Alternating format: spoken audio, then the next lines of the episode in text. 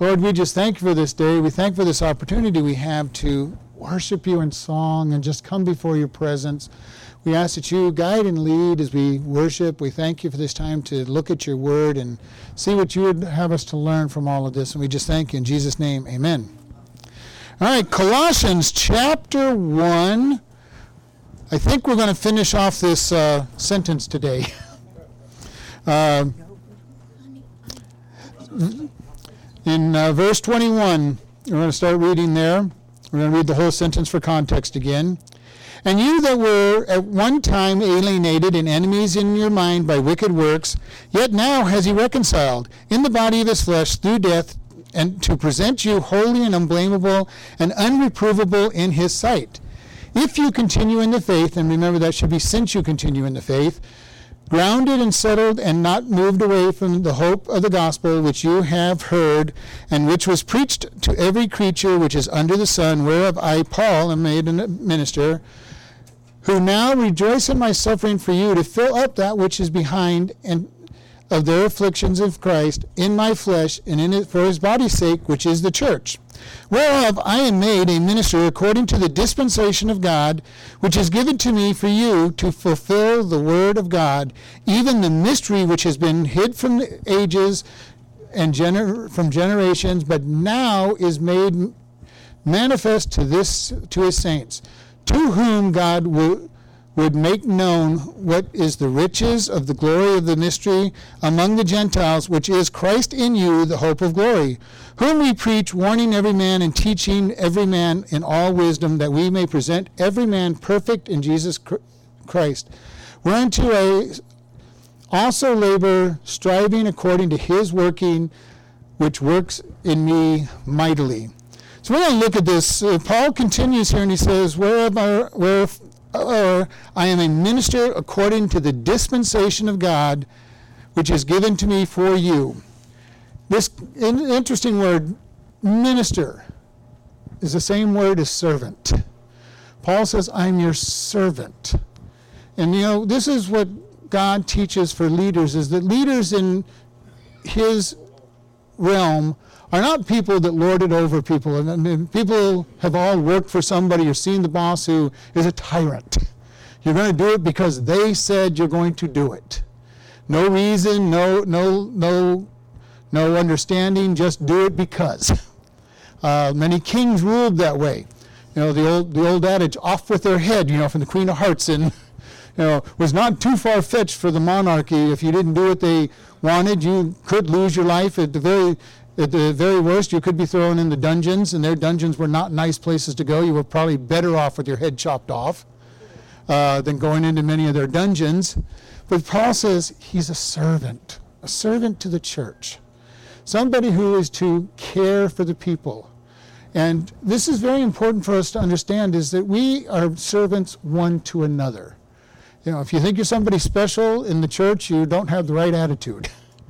We're to love one another, we're to serve one another. Then he uses this word dispensation, and this really is not a hard word. It really just means the management of a, of a housekeeping, a steward. So he says, I'm a servant to manage God's house. And this is what pastors are supposed to be. They're to love the body of Christ, they're to serve the body of Christ. You know, and there are some churches out there where the pastors think they're God and king of everything and need to be served and everything, and that's not what God calls for them. They're to love people, they're to serve the, the body that they're given, and it's quite a calling that we're given. To even just for us as Christians in general to serve one another, to do what's best for others. And when we work on serving others, God is revealed. And you know, the thing I've learned over the years is the more I serve others, the, the better life seems to be anyway. If everything is not about me, life becomes pretty easy. Most of the world, everything's about them. I didn't get the promotion. I didn't get this. I didn't get that. And now I am miserable. And if all you're looking for is making sure that others are served and it's not about you, life gets pretty easy. And that's what God calls us to do is to, to live for something for others. Know, helping build others up, putting others first. When somebody has something good, be thankful that something good happened to them. You know, And unfortunately, the world usually gets, well, I didn't get the new car, or I didn't get the new job, or I didn't get this. And they get very miserable when somebody else's gets blessed. you know, or they get even worse. Well, now they've got something else. Now I got to go get a new house, car, furniture, whatever it might be that you they're now jealous about. And then we live in an age where we have advertising agencies which try to make us think that we have needs that we didn't know we needed. You know, pretty dangerous to read a newspaper or a magazine or watch TV because you're going to have all these commercials out there telling you all about the things you never knew that you needed and now you can't live without because they've convinced you you have to have it. And you didn't know you needed it. And it's kind of an amazing thing how much we didn't need back before we had television, and all these com- places telling us what we need. And, you know, but we're to look at God and say, God, what is important? And He says, which is given to me for you. Given. We are given a task by God. And you know, we need to keep this in mind. God has given us a reason to be here. That reason is to spread the gospel and the good news to others and to live a life that draws people to God. Because if it wasn't for us to need to, to present the gospel to others, when you got saved, you'd go to heaven. The only problem is I don't know how you'd get saved if somebody wasn't there to present it to you. So we're here to present the gospel. Now, God could use all kinds of different means to present the gospel, but He uses imperfect human beings, people like me, to present the gospel, and you. So that we lift up the word, we tell people about the word of God. And you know, the good news for us is that we're not responsible for the results. All we do is share. You know, it's very important. Paul even said, you know, I water, Peter, uh, Peter planted, I water, and Apollos reaped. Or I may have got the order wrong, but it really doesn't matter because his point was, you don't know what part you have in the presentation. Are you the one planting the seed? Are you the first one that's ever talked to that person about Jesus? You know, amazingly, that happens a lot in this country now. It's an amazing fact that a lot of people in this country do not know anything about the Bible at all. They don't know any of the stories from the Bible. They don't know who Jesus really is. They don't know that we're sinners. Uh, back in the 80s, I took a class in the college on English, and they, they referred to a story, and it referred to a Bible story. And they were trying to figure out what the story meant. You know, what, what, the, what the reference to the Bible character was all about. And man, I heard some really strange stories. As people were throwing out all kinds of, all kinds of information. You know, but I was able to stand up. I go, I can tell you exactly what this reference is because it's a biblical reference. And I go, I just even happen to have a Bible with me and I'll read it to you. so we read them the reference, and all of a sudden the whole story to them made sense, but they did not know anything about the Bible. And these are college educated people, not, not people that can't read or write. Our world does not know the Bible anymore. Our job is to start making sure they do. Our job is to make sure that people know. And this is why I've shared with people even if you don't think you know much about God and the gospel and the Bible, you probably know more than most of the people you're going to talk to.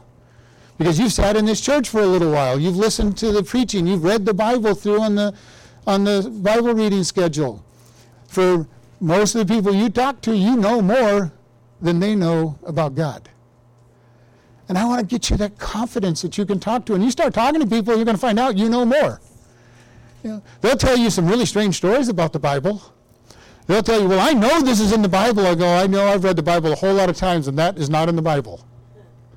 You know, little things like, you know, the phrase in America that's very popular, God helps those who help themselves. Sounds like a really great phrase.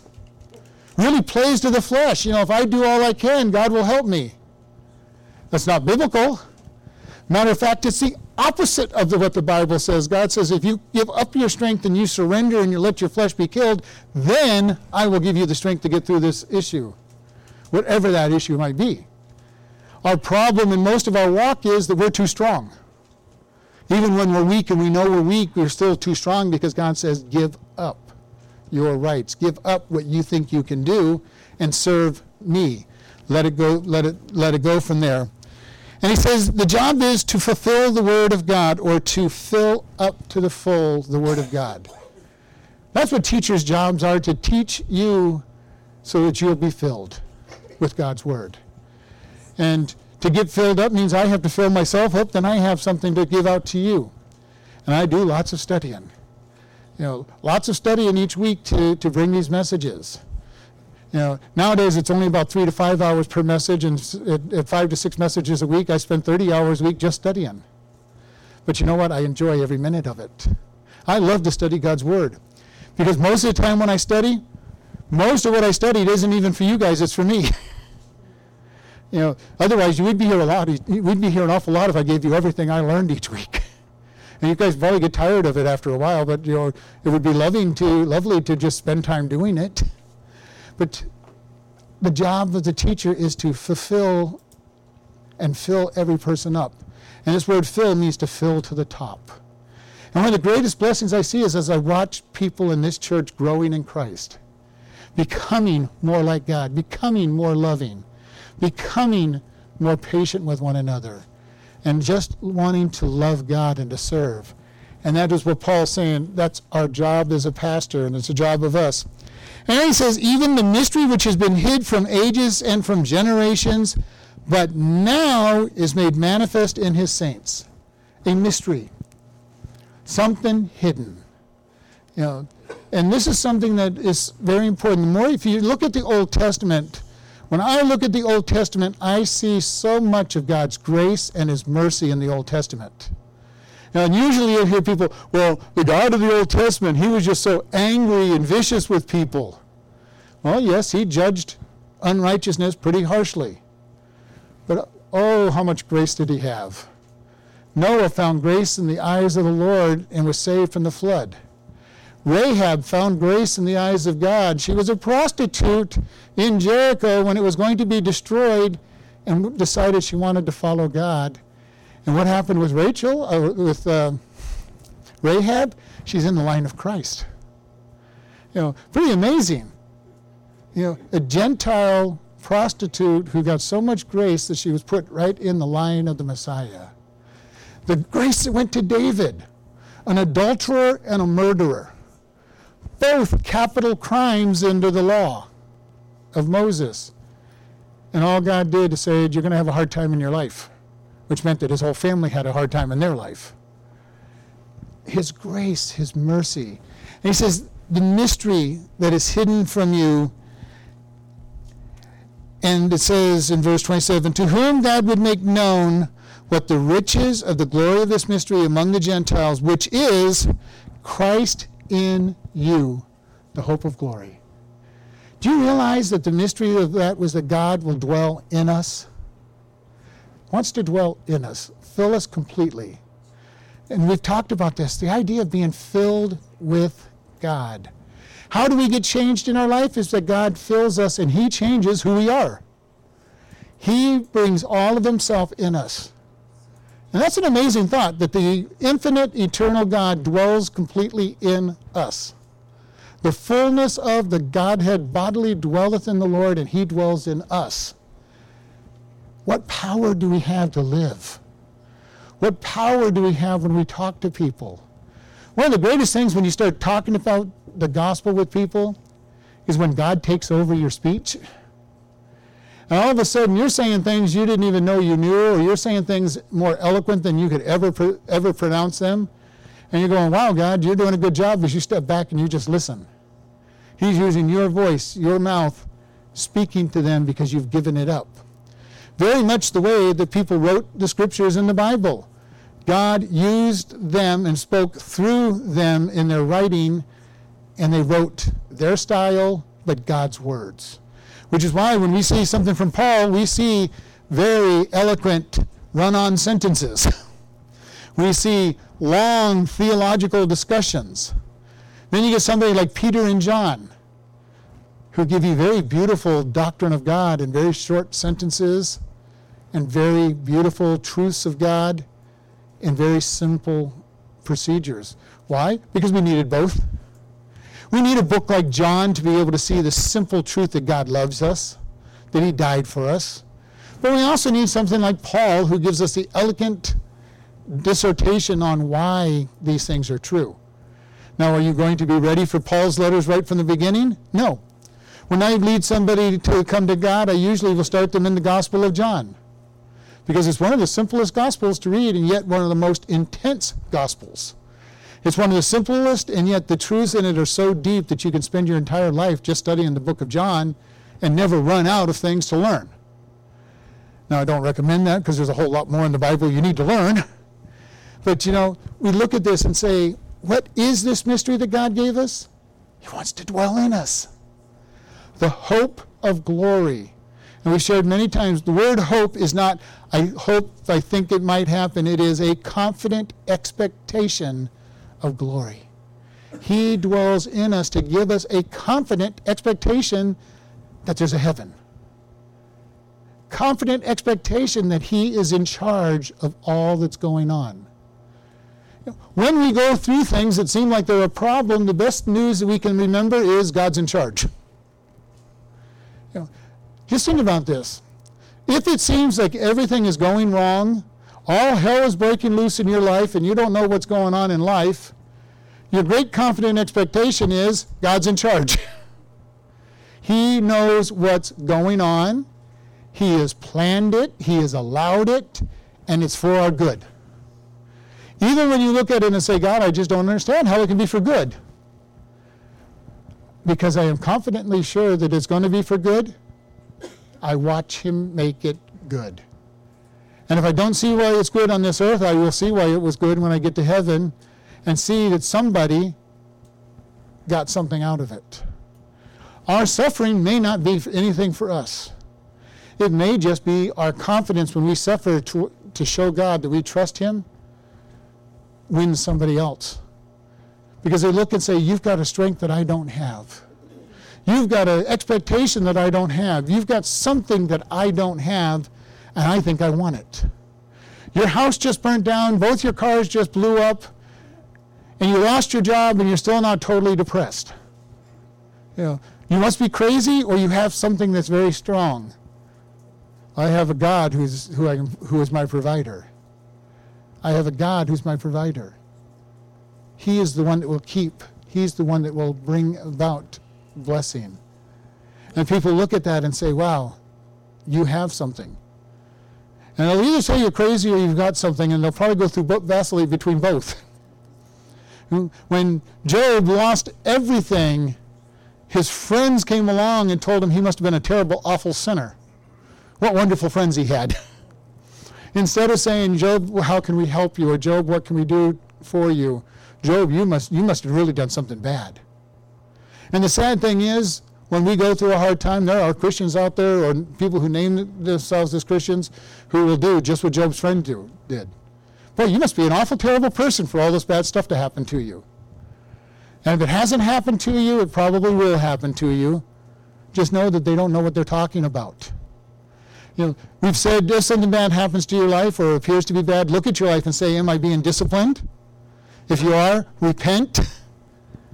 Turn away from the sin and, and go forward and accept the punishment. If it's not, just know that God's trying to teach you something. But honestly, do look at your life. If you've been sinning, you deserve the punishment that comes your way. Period. And you're going to have to live with the consequences of that. But know that God's still for your good. For all things work together for good. Not all things that aren't your fault, not some of the things that God decides to, but all things work together for good. Even if they're disciplined for you doing wrong, it will work together for good.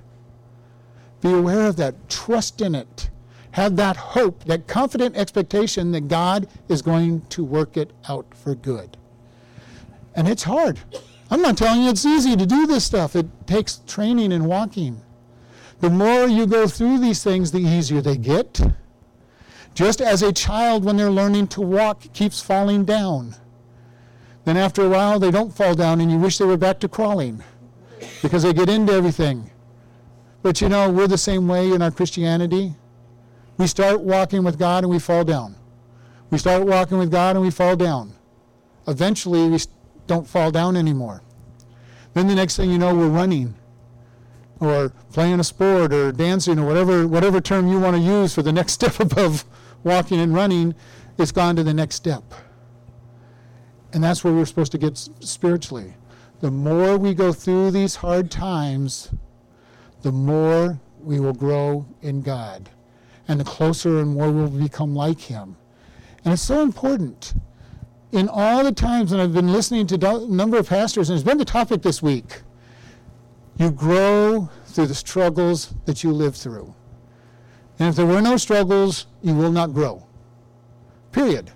If you don't go through struggles, you, you can't say, I've learned anything. The learning is demonstrated by the tests you go through to demonstrate that you've learned it.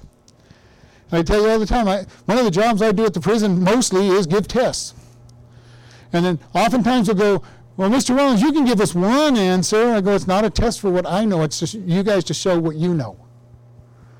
But you know, that's what our life is made up. When we go through a series of tests, it's not to show what God knows. It's not to show, what your, your husband or your wife knows. It's not to show what your family knows. It's to show what you know about God. And you know what? Sometimes we fail those tests. But when we fail those tests, we go to God and go, God, I'm really sorry. I really messed up, and you know, help me to grow, pass it the next time. And when you pass the test, it's like, praise God, I passed the test. We had a gentleman who passed GED this week. And as soon as he found out, he ran up and down the hall, jumping up and down and excited, and going, I'm the first one in my family to ever have graduated and gotten, one, gotten anything with school. Do we get excited when we graduate from God's test? You know, the bad news, there's another test down the road. and it's going to be harder. but it's also good news. Because those tests are what teach us to follow God. And you know, the more our eyes are focused on God, the easier the test is. When our eyes are focused on God, you'll go through the hardest storms because your eyes are focused on Him. Peter, when he got out of the boat to walk on the water, eyes focused on Jesus, did just fine until it said he noticed the waves. And as soon as he noticed the waves, he started sinking. But you know, the good news was he knew exactly what to do. Lord, help me. and Jesus lifted him back out and put him in the boat. We need to keep our eyes on God, and these tests become easy. That's how we, how we go through these tests. And then he goes in verse 26. Let's get the context by going back to 27. To whom God made known the riches of the glory of this mystery, even among the Gentiles, which is Christ in you, the hope of glory, which we preach, warning every man and teaching man in all wisdom, that we may present every man perfect in Christ Jesus. The job of a pastor, teacher, even a parent, is to give God's gospel and message to whoever it is they're responsible for. Why? So that we can be, present those that we're responsible for to God complete. My job as a pastor is to present those in the church saying, I gave the message to them. I lived it out as best I could, God, and now I'm presenting this church to you complete. As parents, our job is to say, God, here are my children. I gave them the gospel message. Now, that doesn't mean they're going to do it right, just as everybody in the church is not going to do it right. But our job is to share the gospel with our family. And not just the gospel. Once they've accepted Jesus Christ, we're to give them God's word and help them learn to think with God. Learn, learn how to do what is right. Now, does that mean when we do our job, they're going to do it right all the time? Absolutely not, because we don't do it right. Our job is just to share it with them. God, I did my job. I shared with them. They, I imparted the, the knowledge to them. And you know what? It's never too late to start. you know, because some of you say, "Well, my kids are all grown." Well, keep doing with your kids. Your kids. Go to your grandkids. Go to your great grandkids. Start working with them. Because who knows if you were able to get hold of your great grandkids, maybe they'll influence your grandchildren, who will then encourage your children. You never know how it might work and how God will use people to win others. Because our children's example can sometimes, when they turn to God in a strong way, can be just what it takes to win the parents. So take and think about this. Who is in your life? Who should you be reaching out with the gospel message? You know, when you're with your great grandkids, tell them Bible stories. You know, tell, them, tell them the Bible stories. Help them understand how precious God is. Give them something else to think about other than what the world says. Because our job as leaders in our families, leaders and as teachers, leaders as a pastor, is to be able to present those under us and say, God, I did the best I could with them. I shared the gospel with them. And I, I shared with you when we were back in Atlanta, I was singing Christian songs to, to my grandson and you know, telling him Jesus loves him. Of course, he was less than three months old at the time and probably won't remember any of it. But yet, at the same time, I'm speaking the words of God over him. And I guarantee when I see him as he gets older, he's going to have more of the same. More of the same because I want to have input in his life to make sure that he's going to follow God or purposely turn away from God. He's not going to be, well, I never knew. He'll have heard. And our job for all of our family is that. And then he says, Wherefore I also labor, striving according to, to his working, which works in me mightily. You know, when we serve God, when we work for God, this verse is very important. I want you to listen to it again. I also labor, striving according to his working. Who is it that's working through me? Jesus Christ. He does the work for me. All I have to do is put myself in the right place and open my mouth and start speaking. He does the work.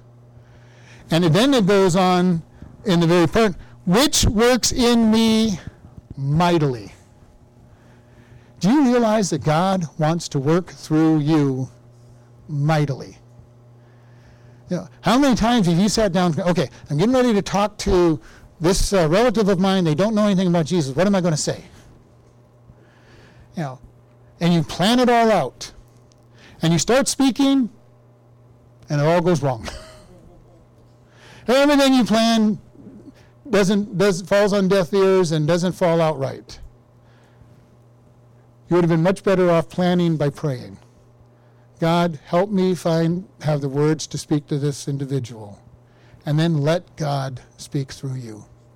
When we take our rewards into heaven, it's not going to be the things I did in my flesh because my flesh is nothing but filthy rags. God says, Our flesh will not stand in front of him. Even if for some reason I am eloquent, which I am not, and I can make the best argument in the world, it doesn't work. It needs to be God working through us. And we need to let God work through us. We need to let Him fill us and let Him speak out of us. Let Him be the one that directs our path. You know, trust in the Lord with all your heart and lean not into your own understanding. In all your ways acknowledge Him, and He shall direct your paths. And sometimes you'll find yourself doing some things that seem really silly. Talking about things that make no sense at all, and then all of a sudden, God's Word comes into it. And they're listening. And you never know what it is that it's going to be the touchstone.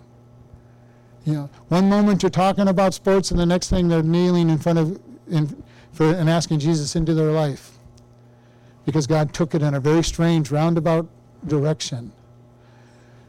You're talking about just loving things, and all the next thing you know, they're confessing sins and, and going forward in a revival.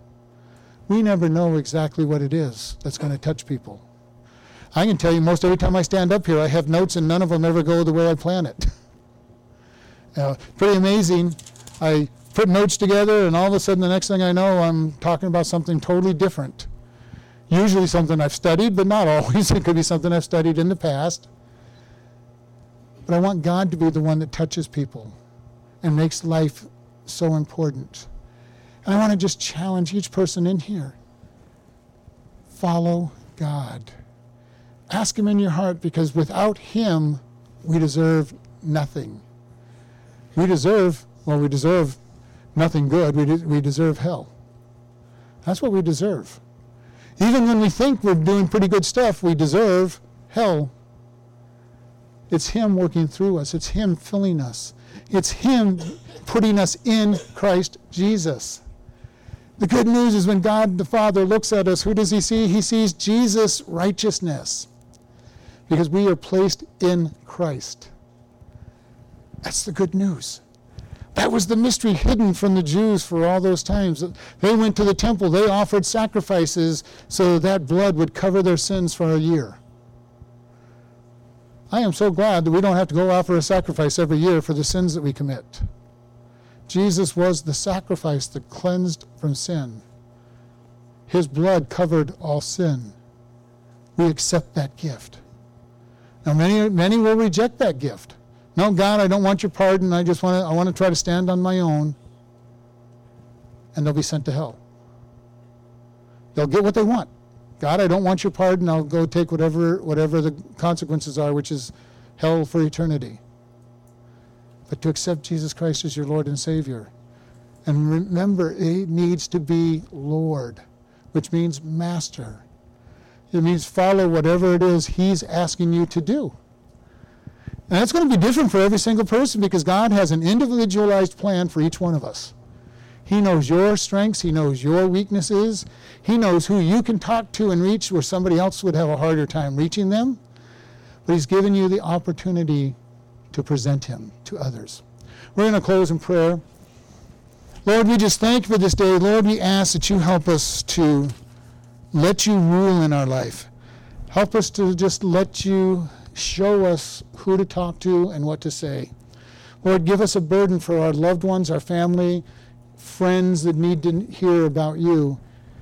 Help us to relent our pride and be willing to share. Lord, pride keeps us from sharing because we're afraid that somebody will think we're religious nut or fanatic. Break our pride so that we will share, especially with family and friends. And help us go forward in all that we do. In Jesus' name, amen.